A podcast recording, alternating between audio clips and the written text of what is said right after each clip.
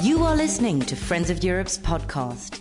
Don't miss our debates on global and European issues that span political, economic, social, and environmental challenges. And follow our website at friendsofeurope.org.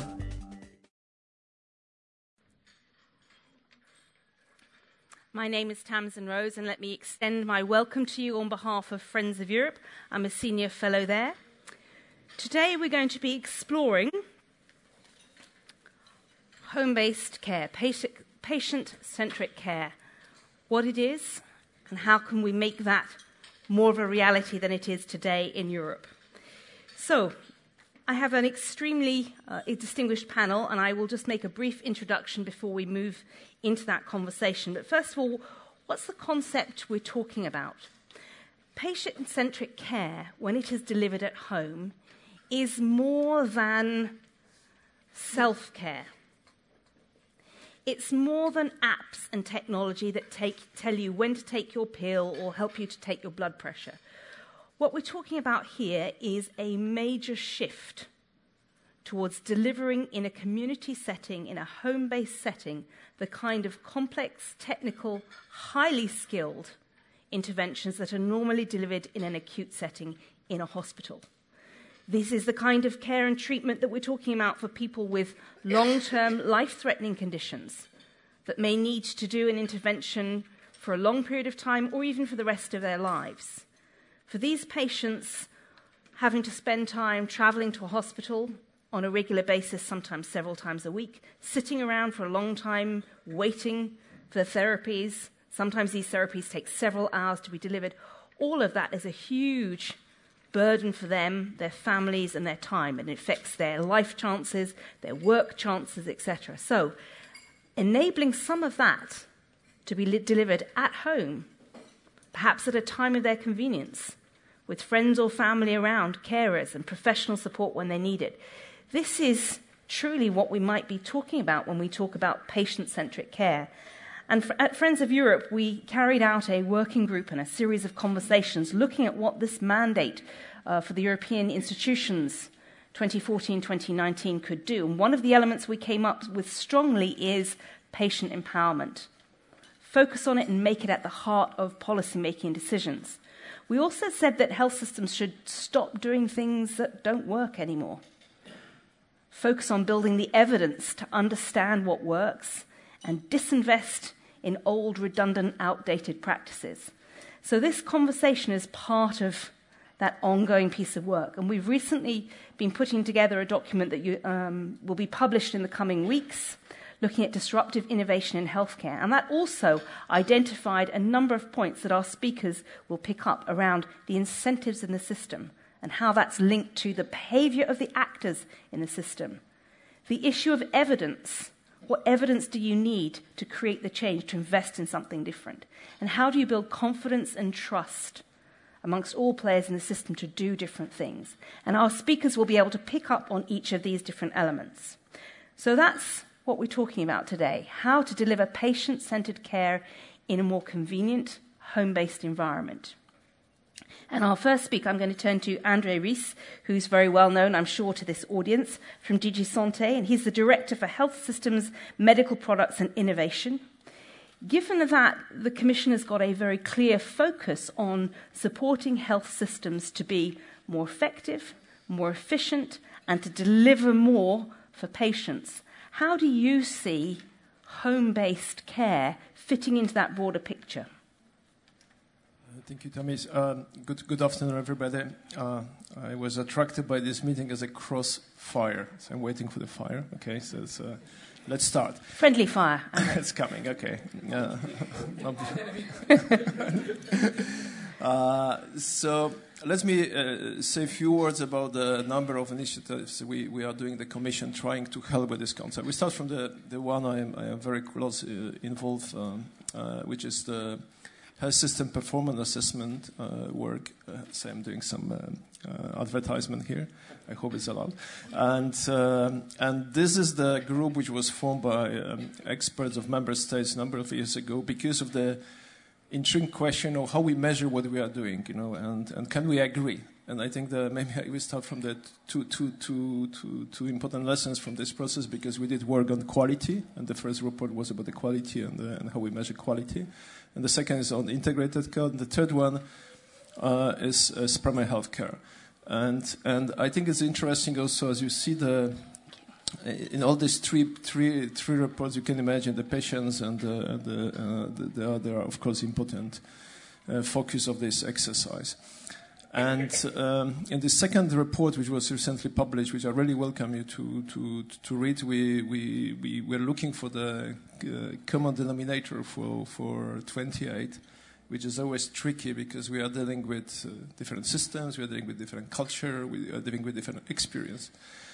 And it was the same problem with the, with the first quality report when we, for example, discuss, let's pick up the quality uh, indicator about the, how we treat uh, successfully uh, diabetes, you know, and, and what is the link between the uh, primary health care or, or, or, hospital care and finally the outcome. And of course, you know, when you go country by country, you will find this is, this is completely uh, different uh, way of measuring the outcome because of different structure. In one country, you have primary health care uh, developed, you have home care, you have the, the right uh, support from professionals. One in others, you simply the system doesn't work this way, and then you have to, to see different different uh, situations. So what what was interesting in this part of work, uh, the member states experts agree about the, the blocks. You know what is the integrated care, and studied different of uh, basically we did study number of models and, and, and, best practices in 30 regions of the European Union. And it's also interesting when you go uh, in this field, you, you, you don't have very much national policy developed, but you have a number of, of developments in regions or in local settings, cities or, or, small, small, small uh, communities. We agreed 11 important uh, elements, blocks successful stories. One is the political support and commitment. The second is governance. The third one is stakeholders engagement. I mean, all doctors, nurses, payers, and, and, and organizers, and the rest. Uh, organizational ch- changes. I mean, this is those success stories didn't happen because somebody have imagination. It really was the system push this. Leadership. I mean, this was really critical factor which we discussed in a number of cases. If, if, if was no, it was always somebody behind the, the story collaboration and trust, because I think this is the next critical factor which often we, we miss in our debate. And then, of course, workforce education and training. I mean, this is my hobby, so I maybe we'll discuss more, you know, how we can move if we, if we train people to do job. Also patients, families. Patient focus and empowerment. I mean, patients should be, of course, in the center, but, you know, this should be in the, in the, in the whole system financing, instrument, initiatives to do the job properly. Uh, finally, ICT infrastructure. This was really critical, you know, and no one this system was operating without kind of uh, IT, IT, IT solution infrastructure. And finally, monitoring evaluation system. What we, whatever we do, I mean, we should convince, you know, finally the rest, political uh, level or payers or colleagues from the from the our our own professional cycle, it makes sense. So I will start from these uh, 11 points because I think they are quite important in this debate, you know, really to put this in the context of this 11, I don't know why, why it's not 7 or 10 or 12, 11, to, okay. to make success story. Great, thank you. So you've identified for us these 11 key areas that you see as critical to helping make this, this change to uh, greater quality based care. Let me now turn to Santiago Delgado from uh, one of the vice presidents for international business development of the Ribera Salud Group, which is, of course, very well known for having developed the Alzira model of integrated care. Now, that was a dramatic change in the way healthcare was designed, financed, managed, and delivered. So you've been through a process of change. Some of those elements that Andre identified for us, I'm sure, are familiar to you the importance of political support and governance and involvement of stakeholders. What can you tell us about your process of introducing a change and making sure that all the people, all the elements within it worked together? okay, thank you for your question and thank you for the introductions. Well, uh, first of all, I, would like to say that uh, this is a process, so it's still work in progress and will continue to be work in progress. Because when we talk about uh, public healthcare providing a public service, at the end of the day, we are talking about people and about cultural change. So this is something that never, never reaches to an end. Okay, innovation is, is something that keeps on moving and change keeps on moving. So we need to constantly readapt to the needs of our, to meet the, expectations of our of our uh, citizens, basically. Uh, so we got started 17 years ago in Valencia, in the region of Valencia. We now provide public healthcare. We are a private company providing public service under an NHS frame, free at point of delivery, funded through taxes, universal access. We are providing uh, healthcare for 800,000 people in the region of Valencia, whole four uh, fully integrated systems, a hospital and a number of primary care centers, four hospitals, more than 100 primary care centers. And we are, um, this process is based in four key ideas. Thinking of a national health service, it is important to think about introducing flexibility. This is achieved through this PPP approach. So we as a private company, we have wider ability to introduce change and ability rather com- compared to the traditionally publicly run system. The second idea, which is on the very basis of our model, is capitation. And this links engaged directly with the idea of uh, patient-centric systems. We are, we are fully accountable for the global healthcare outcomes of our catchment area, of our given population. Okay? So it is healthcare, ultimately, what it is financed. It is not activity. It is not fee for service. It is actually doing the right thing, right person, right moment, right place, right cost. Third idea, as a tool, how to get there through integration from a fragmented system, different stakeholders, into a more integrated system where everybody is aligned around the common interest, which is what's best for the citizen. Not only the patient, the citizen as a concept. Okay? So we need to align the, the interests of the different of the different stakeholders. And finally, networking. We cannot expect all hospitals providing full range of portfolio, you know, tertiary services, we need to think about how to share, how to um, implement synergies. And how do we, how, how we actually implement this based in what we call the triangle of success, which is very simple. It is about clinical management, putting in hands of our professionals the tools they need to perform well-informed state-of-the-art medicine. Second is, of course, our people. This is about educating our people, attracting talent, developing talent, retaining talent. So we need to come up with an innovative way of remunerating our professionals through a variable incentive scheme, through some professional career, new ideas about rewarding our professionals, and then, very, very, very important, all these things underpinned by very strong, reliable IT solutions. We were the first systems in Spain developing our own electronic medical record. It is fully integrated. It's cross-functional. It covers the whole process. It guarantees the continuum of care at all levels of care. And it includes not only clinical information, but also financials, logistics, HR, many other things. Okay? So this is the, the, the, basics of what I wanted to share with you, and up to questions and debate after that. Thank you. Excellent, thank you. I'm now going to turn to Frederick Hoffman. You're the General Manager for Benelux um, at Baxter. And obviously, that's a company that produces products and services that are used in the healthcare sitting, uh, system, presumably in hospital settings.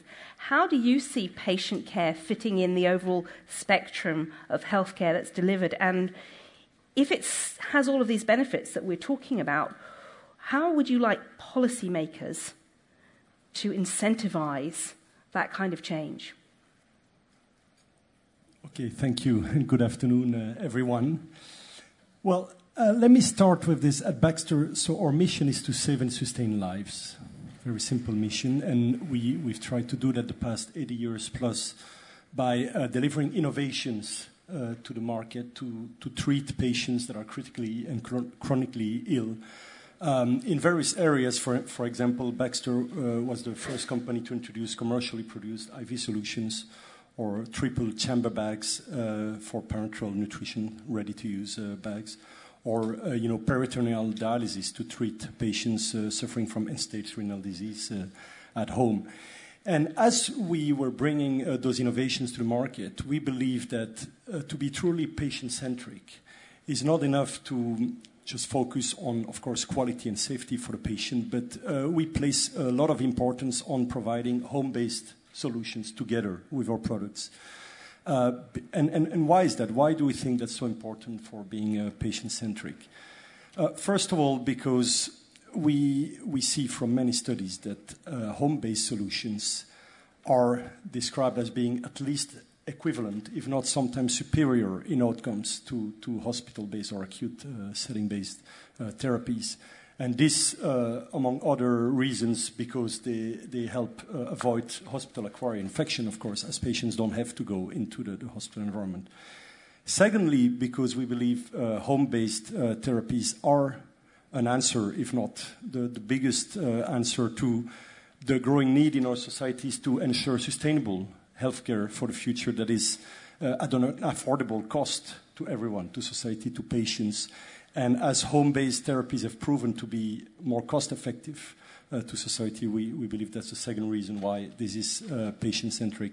And the, the, third one, and most important, of course, is because home based uh, solutions help can help for those who choose uh, for those solutions to improve quality of life, as it enables, of course, patients to, to have their care being given in a more comfortable, familiar environment, surrounded by friends and family.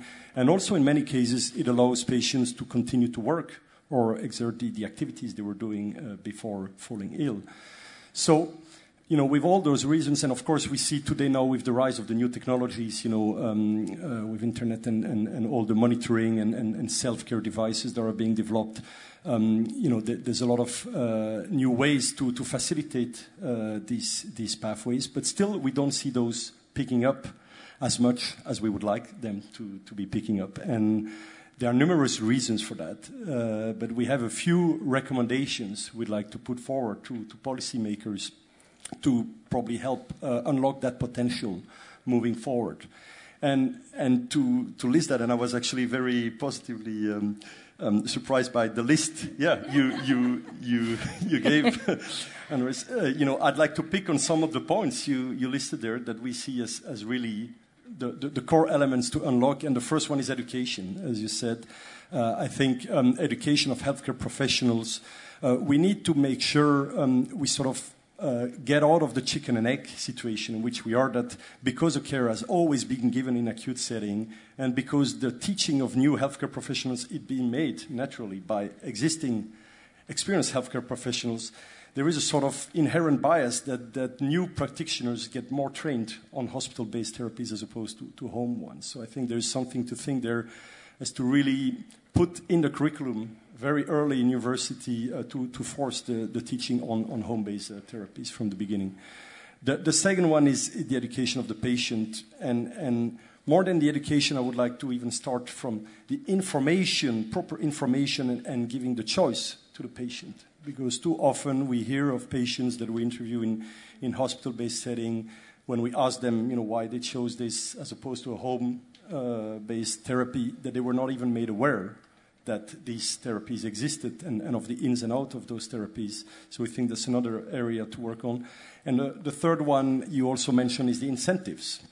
Uh, we see in many healthcare systems throughout Europe um, the, the, financing systems are not yet totally fairly uh, incentivizing the different options and, and, and in often cases, sometimes it does, but not in an aligned way for all the stakeholders. So, meaning, and the doctor, and the nurses, and the hospital managers, and the patients uh, need to have aligned incentives uh, to, to make that choice uh, in the most open and, and, and fair way. And, um, and lastly, uh, of course, um, is the, the legislative environment uh, regarding home care providers that is uh, often lacking clarity and clear empowerment of integrated actors to perform this integrated care that is needed at home, you know, because of the, the silo and the kind of cooperative uh, system that exists that separates the role of, of many different actors in healthcare, which makes a lot of sense in, in acute setting. But as we go to, to home, home setting and we need you know, one person sort of covering the entire chain, you know, from delivering products, uh, devices, and, and, and care, uh, you know, we need the legislative framework to allow that in more pragmatic way. Uh, and, and lastly, of course, in general, um, providing more awareness uh, about the social and economic benefits of uh, those home-based therapies throughout uh, the continent to make sure that local policymakers get sensibilized and, and make their own move in that direction. Okay. Thank you. Thank you. Let me now turn to Nicola Bedlington. You're the Secretary General of the European Patients Forum. Now, several of our speakers have been talking about patient choice, patient empowerment, that, that home based care can be equivalent and sometimes better health outcomes. Nobody likes being in hospital. And people who have to spend a lot of time there probably like it the least. So, how do we ensure that patients feel confident and trust that high level healthcare, quite complex things, can still be delivered in their home environment in a way that will contribute to their health. How do we pick up from patients that they've got the choice, that they feel informed and supported, and that what they get would be the same quality as if they were in a hospital environment? Thank you, Tamsin, and good afternoon, everybody. I'm very happy to be here at Friends of Europe and Friends of Health. Um, just to take a step back, first of all, um, I mean, we're talking about healthcare delivery in the home. And of course, it's a very, very positive revolution, if you like, for all of the reasons we've heard this afternoon. But we also need to look at the reality across the European Union. And you mentioned universal health coverage. That is not a fact for many patients across the European Union. And we need to start at the basics. And this is why EPF is really driving a strong campaign on universal health coverage using the backdrop of the Sustainable Development Goals. Because if you don't get it right on health, you're not going to get it right on the other goals. So I'm not saying that, um, that, that home care isn't valuable. On the contrary, it is. It's something we should strive towards for the sustainability, for the empowerment, for, for, for patients really being at the centre of their own care, self-management. But we also need to be realistic about the diversity we have across the European Union. And I think that we need to look very seriously at how we can work with the Sustainable Development Goals and universal health coverage.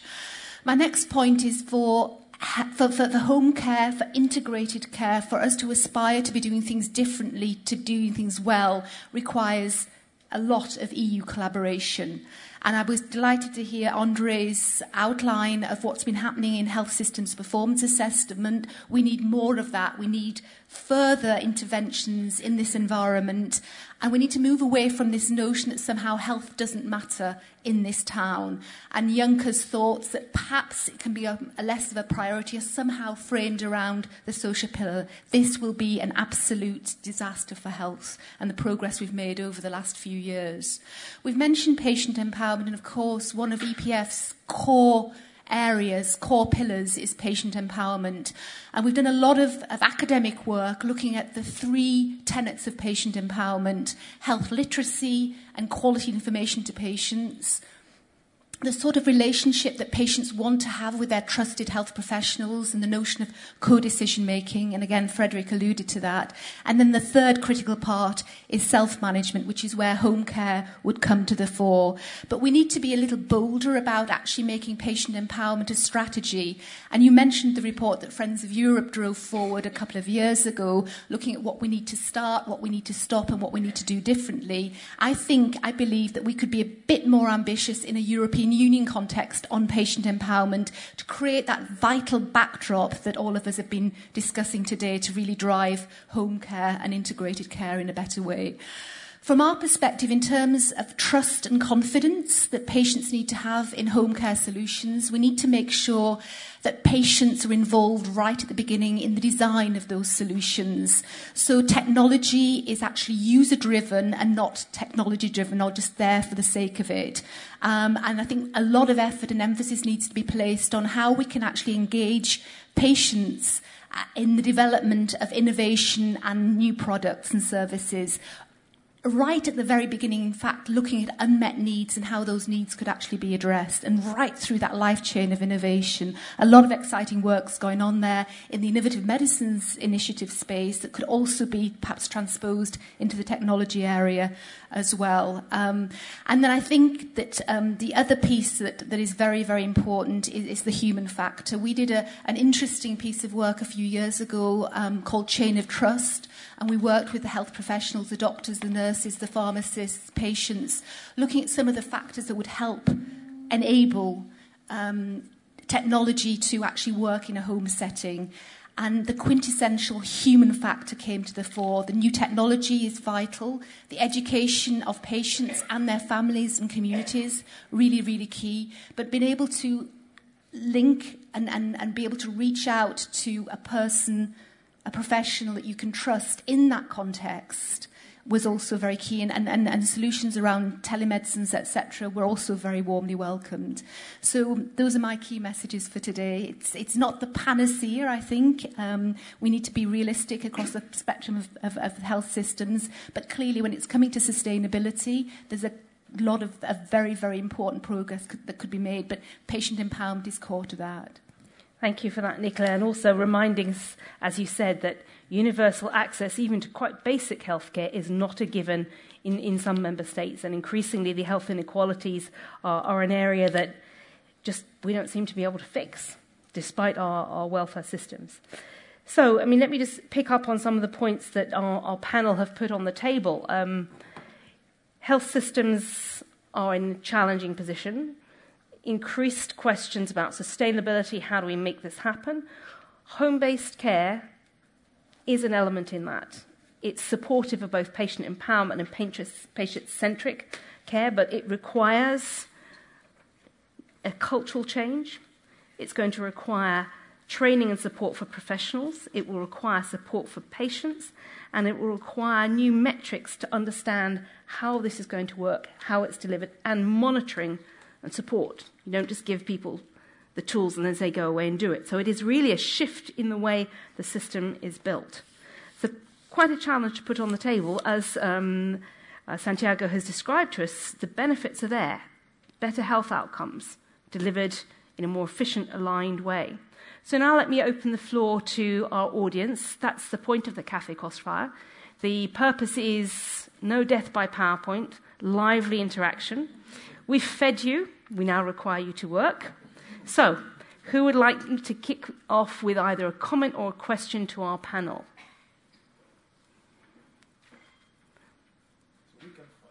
Yeah, we, we, I, if, on your behalf, I will keep throwing questions, but if not, I'll pick up from the audience. Yes, we have a question here. And I, I am going to come to Christine in a minute, um, because I know that we spoke earlier about um, medical evidence um, and economic decision making, so I will come to you. Yes. Yeah, uh, good morning. Um, I'm not a healthcare expert. I'm actually a macroeconomist and working with countries most of the time when they have a healthcare reform idea or we think they should have healthcare reform. I'm working in the Commission in DG Could you explain to us which organisation you've worked? I'm working for the European Commission in DG ECFIN. DG ECFIN, excellent, thank you. And I'm sorry, I also need some, you know, medical attention at some point. um, so, the past few years, I have worked with many countries on healthcare reforms, sometimes for years. And my question to, to, to, the panel is the following that if I look into what's happening in the healthcare system, including actually home based care, it is basically to move away services and treatments from hospitals as much as possible for a number of reasons. One of them, that hospital environment is very expensive to maintain because it's a very high standard and you know, that's lots of you know, additional costs. Now, outpatient care, home based care, and all these things. What I see in most of the countries is that those the services are more determined by the existing capacities than by demand. So basically, those, or if I want to be very impolite, vested interest that kind of surrounds these existing capacities is trying to maintain their business. And what we are talking about here is taking away business from them.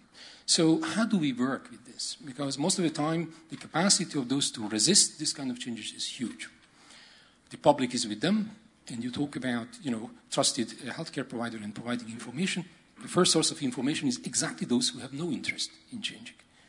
And any other source is kind of questionable. I mean, if you go on the internet, you know, the quality of the information is very difficult for a normal person to judge. So, how do we cope with this situation? How do we create an environment where these changes, which are good for the system as a whole, for society as a whole, not necessarily the individual uh, players, is actually happening? Okay. I think I'll probably come to Santiago first and then Andre to respond on that. I mean, Santiago, you, you were part of a complete change. Yeah, I, I, I wish I had just one single answer for that. Uh, we are talking about diversity across Europe, so there's no one single solution. Uh, it's, it's, it's, it's very, very complicated, but I fully agree with you that there is a misalignment of interests, okay? So, uh, first of all, I would like to say that, um, again, this is not a 100 meter race. This is like a marathon, and we are still running. Hmm? We got to no point yet. I mean, and we are running for, we've been running for 18 years. So, but necessarily it implies a change in the mindsets of everybody.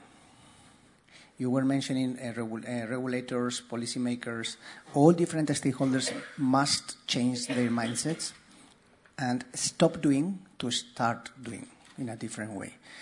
And I, I can only think of one way of getting to that point, which is thinking about what is best not for me as a hospital, not for me as a primary care provider, not, not for me as a, but what is best for the citizen and what is best for the system as a whole. Because at the, at the end of the day, the, the, the patient or the, the, citizen is one, and the, the system should be just one. So don't think about the individual interests of each and every of the different providers, but think of the entirety of it. Okay, a hospital is not a place to stay in. A hospital is a place to do things. And the approach here is about population health management.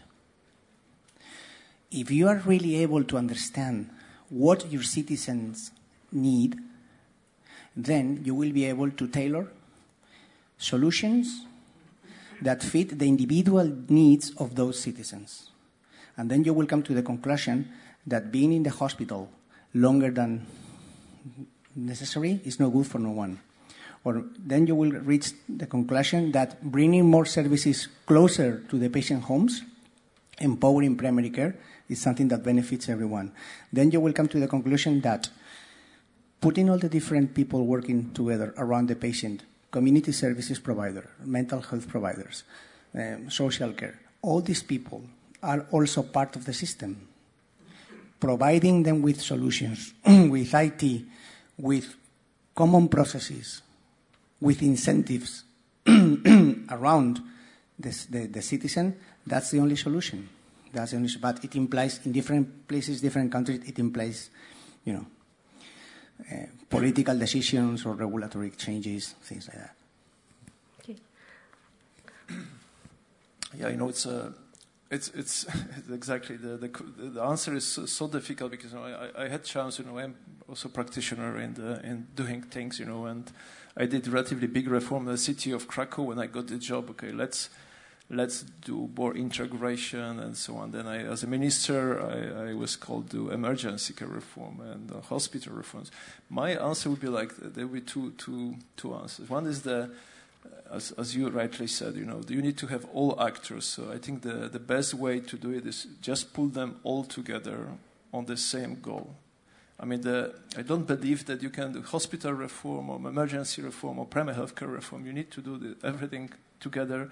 And I think the approach you, you I think is my approach as well. But unfortunately, doesn't work in a number of countries because of of the all, all, kinds of influence around this this reform process. And so this will be the the, the, the first example. I mean, the, the example from the past, which is uh, often uh, shown as a failure, is a as a mental health reforms. You know, you have this, you know, uh, upside down ideas. You know, empty the big hospitals. You know, let people go home, and they they couldn't find homes because nobody wanted them. You know, there was no social care. There was basically they were left on the streets.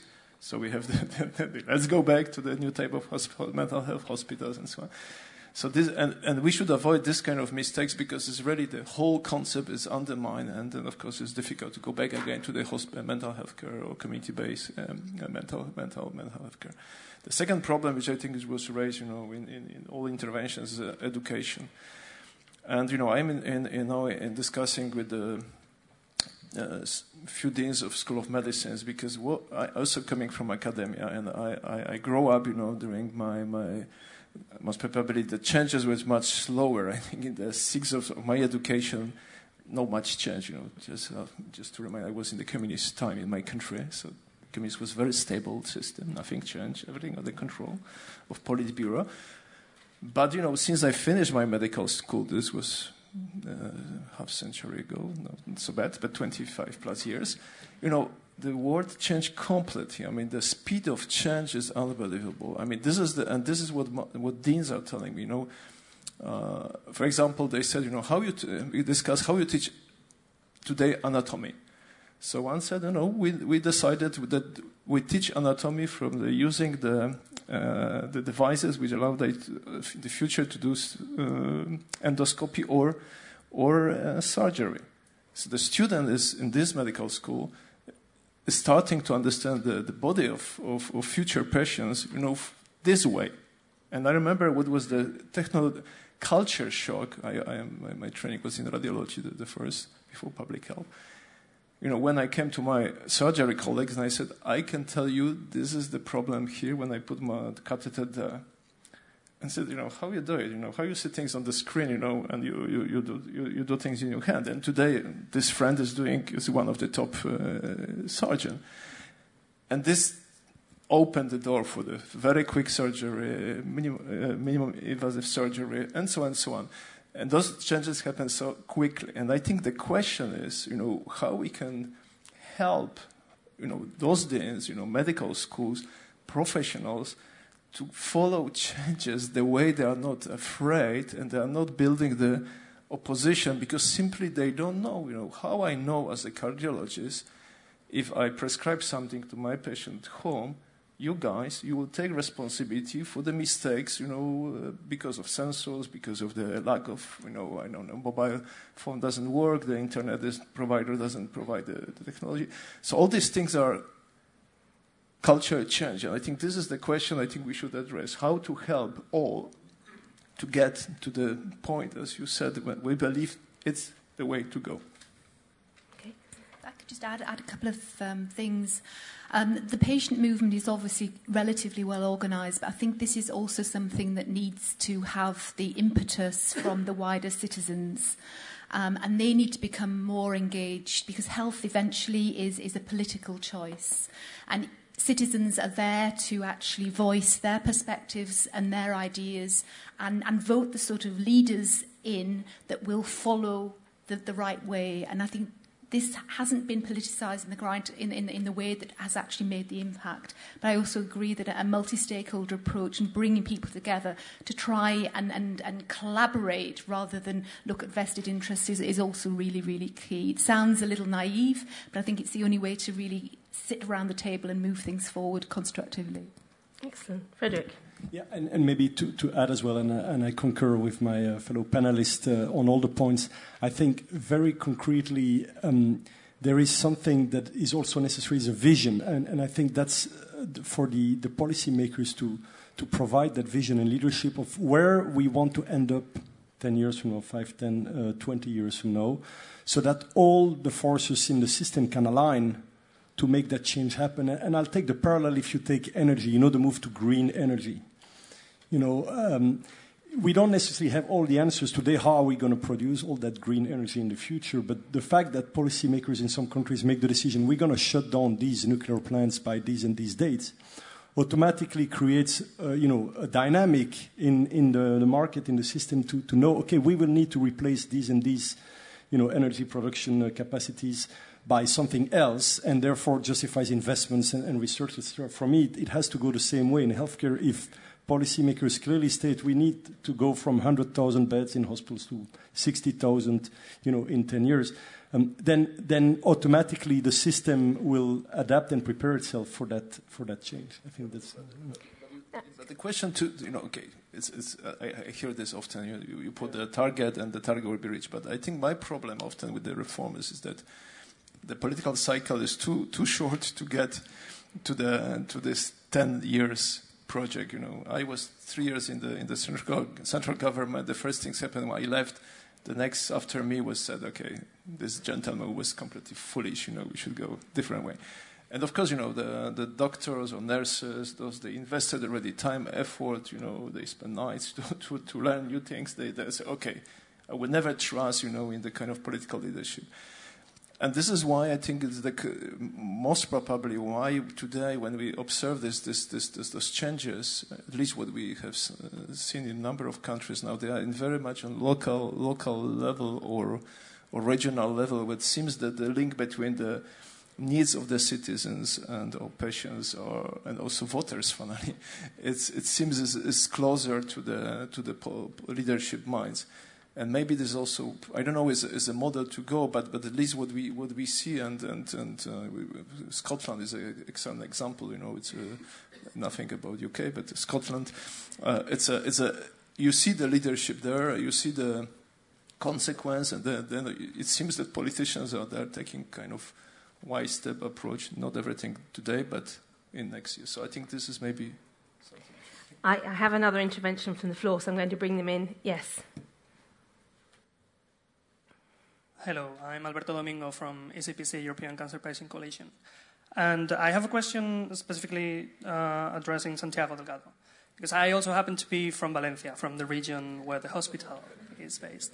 Uh, and I, am very curious about that, uh, about the model and uh, and the how things are developing right now, because I'm aware that the first hospital that was set up uh, under that model is being returned to public public exploitation by the beginning of next year. And I know there, there's, uh, there are lots of challenges in that debate of whether that model is best or not uh, for the exploitation of the of the hospitals in the region. And there are lots of uh, uh interesting and, and deep com- uh, conversations and debates about that, but it gets very political as well. So I wanted to know uh, what's your view on what are the challenges of that model and what to what extent that's politicized or there are views that can be legitimate of the uh, actual uh, benefit of such models. I mean, uh, and, that, and that will give you an opportunity after Santiago you've spoken. We'll come back to Nicola because you are highlighting this question that health is a result of political choices. And we have this, this question about short term response. You've been working for 18 years and you've said that you're only part way along the marathon.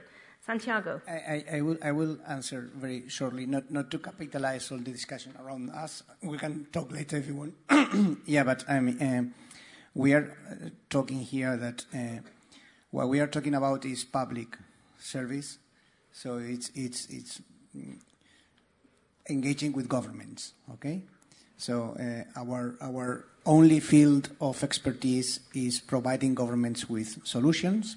Some governments may be happy. Some governments, for political reasons, may decide that this is not their model because they prefer to return this into fully hands of public management. Uh, we, of course, disagree with that idea because we have uh, proved that we are more efficient. We save 25%. We are 25% less costly with higher quality outcomes, and that's data. It's, it's public data. It's not our made-up data. It's public data because we, we report to the public sector, and our data is publicly accessible, and it's published by the government themselves. But it is purely political. Okay, so Uh, the government now running in the region of Valencia is, well, they are in a very left position and they are against any sort of collaboration between private and public in healthcare. And, well, they are our client. We will try to convince them that they are making a mistake. And, and, but this is a different debate, okay? So maybe it's better if we talk about uh, healthcare outcomes, patient satisfaction, and, and, and things like that, and we can I can explain to you, and it's good to meet a, a Valencian in Brussels. Okay. But Santiago, you have again highlighted for us this point that health is impacted by political decision making, which is coloured by ideology. It's coloured by short term thinking political mandates. Um, I mean, if, if you were involved in a national government for three years, Andrea, you've already outlasted most health ministers. The World Health Organization says the average life expectancy of a minister of health is 18 months. So just, you know, you were almost double that. So you were, you were doing, you're doing something right. We have dealt already with 10 12 ministers in 18 in the 18 years. So that gives you a sense of time frame. Andre you talked about technology changing and knowledge changing and the difficulty for doctors to keep up with that. But imagine if the top of your organization comes in with new ideas you know every 12 to 18 months. It's extremely challenging. But nicola let's come back to you know in a way the patient is one of the stability factors in a system. Politics changes healthcare professionals, you know, follow certain patterns. But the patient is maybe the red thread through it. Maybe patient empowerment helps to equalize these political changes. Certainly on, on, on an individual level, but, but also on a collective level, because increasingly we see also at local, regional, national level, as well as at European level, the role of, of, of strong patient organisations as, as conveners of bringing the different stakeholders together to, to try and move forward together because what's at stake is really their lives at the end of the day.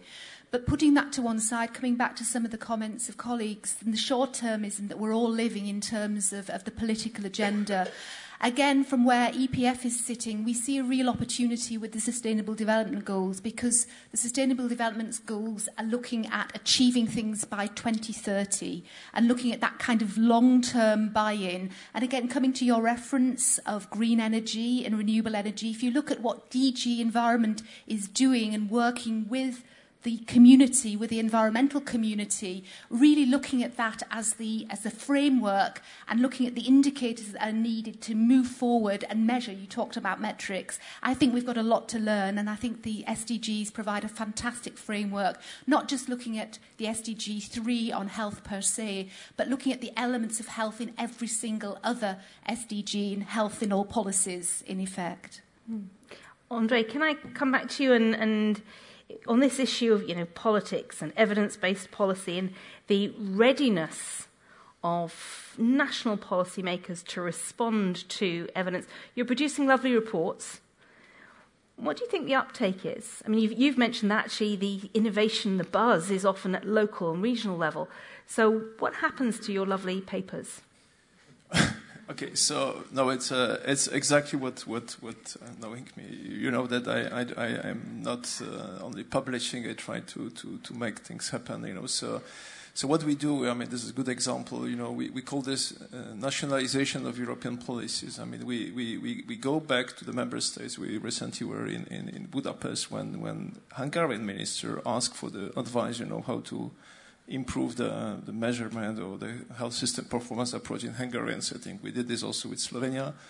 Other countries are, are, are interested as well. So I think this is the way which, which is kind of, uh, I think we can make the European cuisine and try to help with the, with the regional national uh, implementation. This is the, the way kind of working. One, one example. The second example is you know, uh, let's let's share knowledge. And I have uh, next week there will be a conference in integrated care in, in Dublin, uh, 8th, 10th of May, when Commission is also supporting this two two lessons learned. But basically, this is also what I believe. I mean, uh, I said one day to my mayor when I was in city Krakow, you know, let's give me a few tickets I can pay to my colleagues, go to other city and learn how to do things, you know. And then really we, we, we learned this, you know, just going there, spending two, three days with people there and, and learn. And, and this is the second good example there. So, so let's, let's, let's explain, you know, the, sec, the, the, the other way of helping, you know, we have now supporting instrument for member states. I mean, st- a structure system which member states can ask for help. So we, we are giving kind of again not commission, but we are hiring experts from member states. You know, going there helping people. They already did things like like you did. You go to maybe one day to Poland, I hope, and you tell guys this is how this may work. By the way, some countries also decided to put the integrated health systems uh, or patient-centered system as a part of a structure uh, Uh, fund support. You know, so so I think it's the case of Poland, Slovakia, when somehow health ministers, or I don't know, regional ministers, they decided, okay, let's pull some money from European funds to help with this exercise. So this is would be the the other example, but I think the the the we really have to. I think we are in the moment that we agree there's a way to go, but we have to be also very careful the way we, okay, I am religion, but, but it is, is that, that, that we, we don't sell this as a religion. I mean, we really have to have facts behind. So when I think Baxter, of course, I think about the IV. It's a, I learned this in Belgium that you know in, in nurse when when they put a device in the it's not your device, but they still called Baxter. You know, so so it's, it's a it's a way you know to so we need somehow to make this no more promotion Baxter, but to make the the this model applicable to the vein of the, of the health systems. So basically, people not just believe, but they know how to put the, the needle, I'm using, sorry, for nurses, uh, doctors, the needle to the vein of the system and make this workable. And, and, and we need technology, we need skills, we need all these 11, at least maybe more elements to, to pull together. So let's do this together. And, and I think this, all actors are here, and I think not one should be excluded. I mean, we miss maybe uh, doctor or nurse sitting around the table because they are the important element in this, in this success story. Frederick, before I come back to Santiago, you're already working for three countries. I mean, your, your job title is Benelux. How do you see, so you're dealing with different national administrations, and each of those three countries have quite different health systems. How do you see the role of Europe in helping policymakers to shift their thinking or be exposed to new ideas or new models from other places?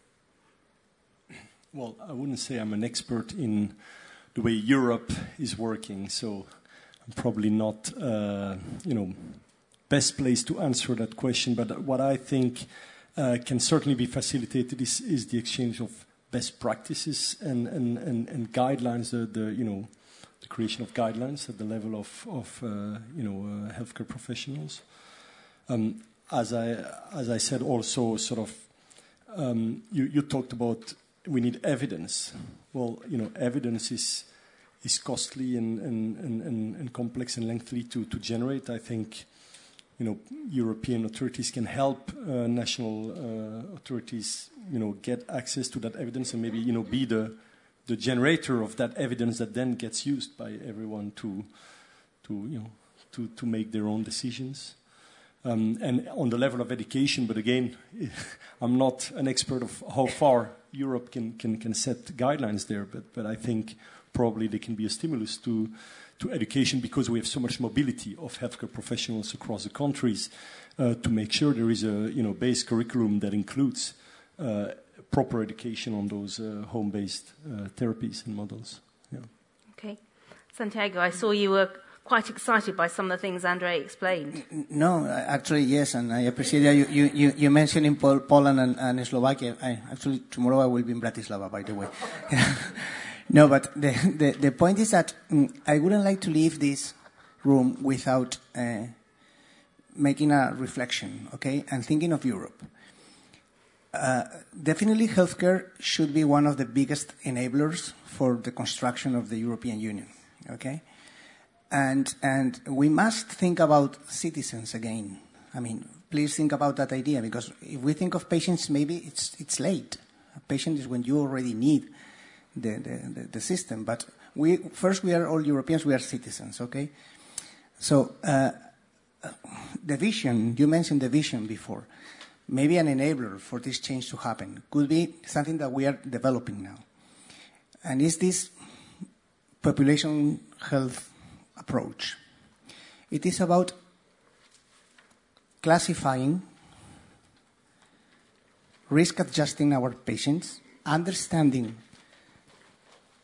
the levels of risk associated to each and every individual, and allocating those individuals into different layers of morbidity. And then being able to identify what us as providers me as a government, me as a regulator, what it, it, it's necessary to be done to prevent patients, citizens, from scaling up in that pyramid of chronicity. That's the only way of making the system sustainable in the long run. How to keep citizens as healthy as possible, away from the hospital as much as possible, and providing care the right setting, right time. Home care. Home care, of course, is a solution. But we will need to understand the socio-demographics as well of each individual, because maybe so home care is not fit for purpose for every individual. So we need to understand our citizens. We need to know them in detail. Okay? You ask me about how many beds do we have in our hospitals now, and my answer is I don't know, because we up, uh, close and open wards upon necessity. I know that today we have 300 patients hospitalized at home because they meet those requirements to be taken care of at home and they don't want to be in the hospital. So it's about changing the scope and getting through information systems, doctors and nurses, designing the right pathways, designing the right processes, understanding the needs and the characteristics of our individuals. And that's 21st century. Why healthcare is so far behind? In banking, you can access your account everywhere in the world. Why not? You can access your medical record from everywhere in the world. So that's, that's, that's what Europe has to do, in my opinion. Okay. I, I hope next week you, you, you, will get good news from the digital single market, not more because it's. Uh, let's wait. The end of. Please, yes, go ahead. We're, we're in the last two or three minutes, so yes, go ahead. Um, I wonder you don't you Friends of Europe, you say you want to promote research and research that can help these changes.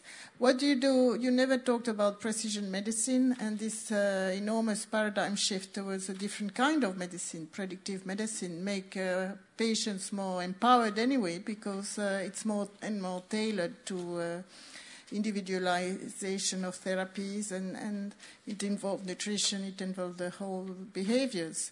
So, you, can you um, provide uh, ways that policy at EU uh, can help with this? Because uh, I've been involved in the PPP opinion uh, for. I see that regional fund didn't want to get involved in uh, restructuring of hospital financing, while Hospital can't move because they are stuck with 30 years contract on financing. They have difficulties, and um, if the regional funds could help with this kind of reform, maybe that could help changing the organizational uh, critical institutions. Because at the end of the day, 80% of the budget is with hospitals. So another solution might be also all this uh, portal. Uh, the EU is uh, promoting portal patient portal or health portal. And um, technology uh, adaptive platforms can be also uh, promoted with this kind of portal and help to federate hospital changes and help centralize a number of services for group of hospitals that might speed up the reform of the expensive structures. And uh, the second thing is um, a lot of uh, decisions like, are very uncertain. You say it's good to empower patients, but for instance, in cancer, uh, I come from US uh, doing research part time. There, tumor sequencing versus uh, genetic testing, it's, uh, it's still very uncertain who can benefit of this. So um, it's good the, the patients realize too that the stage of evidence is uh, in development. Okay. We are running out of time, and you've left us with a, a series of open questions that we obviously aren't going to be able to fix uh, in this um, element. But if I gather them all together, you are linking us back to this issue about evidence for change, but uncertainty about where the momentum for change should come from.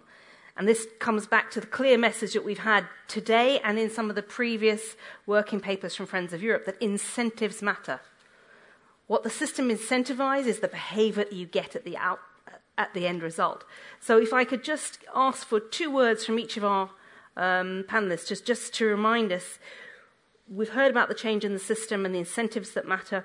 What's the one thing that you would like to see happen to encourage a shift towards home based care? Who'd like to kick us off?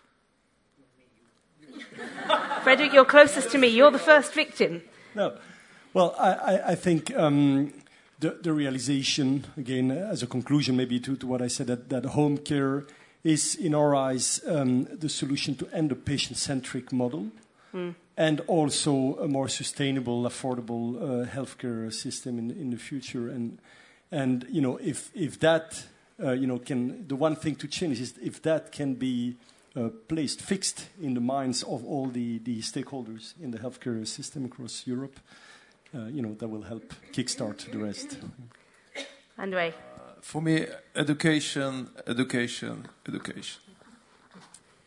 And for me, I think uh, patient empowerment, not surprisingly, and just to highlight that it, it, it isn't linear and it is very, very individual. I'm not saying that, you know, it's a stamp that people are placed with, you know, they're empowered or not empowered. And there's a massive amount of evidence and a massive amount of very serious academic research that unpacks that for all of us. Santiago. Mm, and for me, it's hard to say, but maybe cultural change and ask policymakers to make decisions thinking that they are the patient, thinking that they are the citizen. Okay. Well, you've left us in a, in a very nice point to reminder that if we all would like the best for ourselves as patients and design a system with that in mind, the system and the outcomes would definitely be, be different. I'd like to close this debate by picking up on some of the, the elements, particularly that Nicola has said, which is that universal healthcare in Europe it's in our constitutions, it's written into the, fundamental, uh, the Convention on Fundamental Rights, and it is worth fighting for. And it is clearly not being delivered equally across Europe. And as we are moving towards the end of this mandate, or in the second half of this mandate, and we start thinking about the plans for the next one, I call upon all stakeholders to be aware that public health is a success story for Europe whether it's cleaner air, it's safer food, it's cleaner water, it's faster access to drugs, it's better evidence for decision making, uh, whether it's thinking about the health workforce of tomorrow, it is a success story. And if we're going to make the case for citizens that Europe adds value to their lives rather than meddling bureaucracy, public health, I think, is our best way to do it. And I hope that at Friends of Europe we can work with all of you in the next 18 months or so to make sure that message gets to the ears that need to hear it. Thank you all, and thank you to our panel.